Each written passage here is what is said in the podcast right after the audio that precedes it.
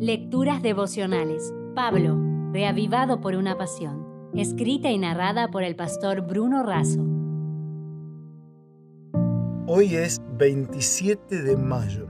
Seamos como Maradona.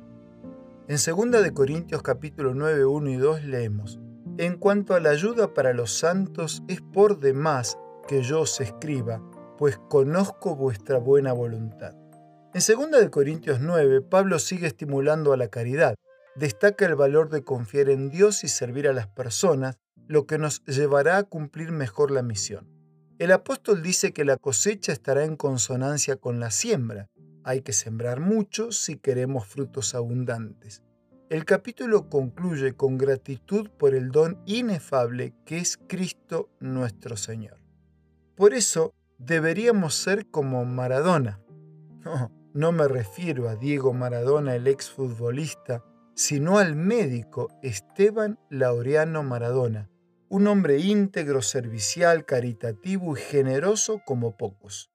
El doctor Maradona nació en 1895 en la ciudad de Esperanza, Santa Fe, Argentina, y se diplomó como médico en la Universidad de Buenos Aires.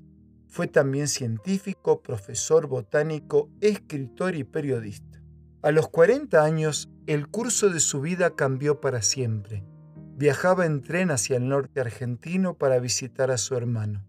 La vieja locomotora se detuvo en una pequeña localidad de Formosa.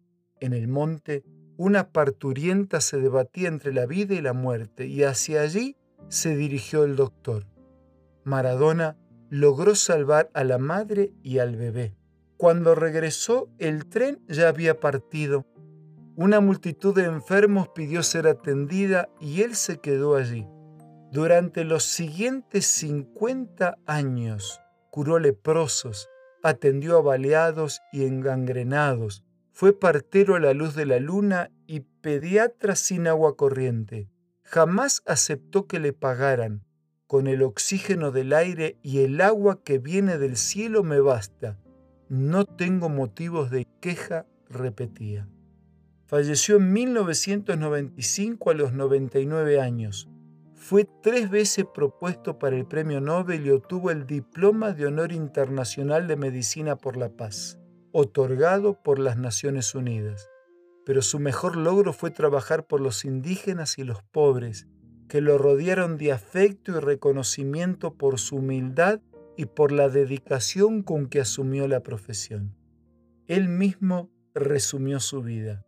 Si algún asomo de mérito me asiste en el desempeño de mi profesión, este es bien limitado. No he hecho más que cumplir con el clásico juramento de hacer el bien. Muchas veces se ha dicho que vivir en austeridad y solidariamente es renunciar a uno mismo. En realidad, eso es realizarse plenamente en la dimensión magnífica para la cual fue creado.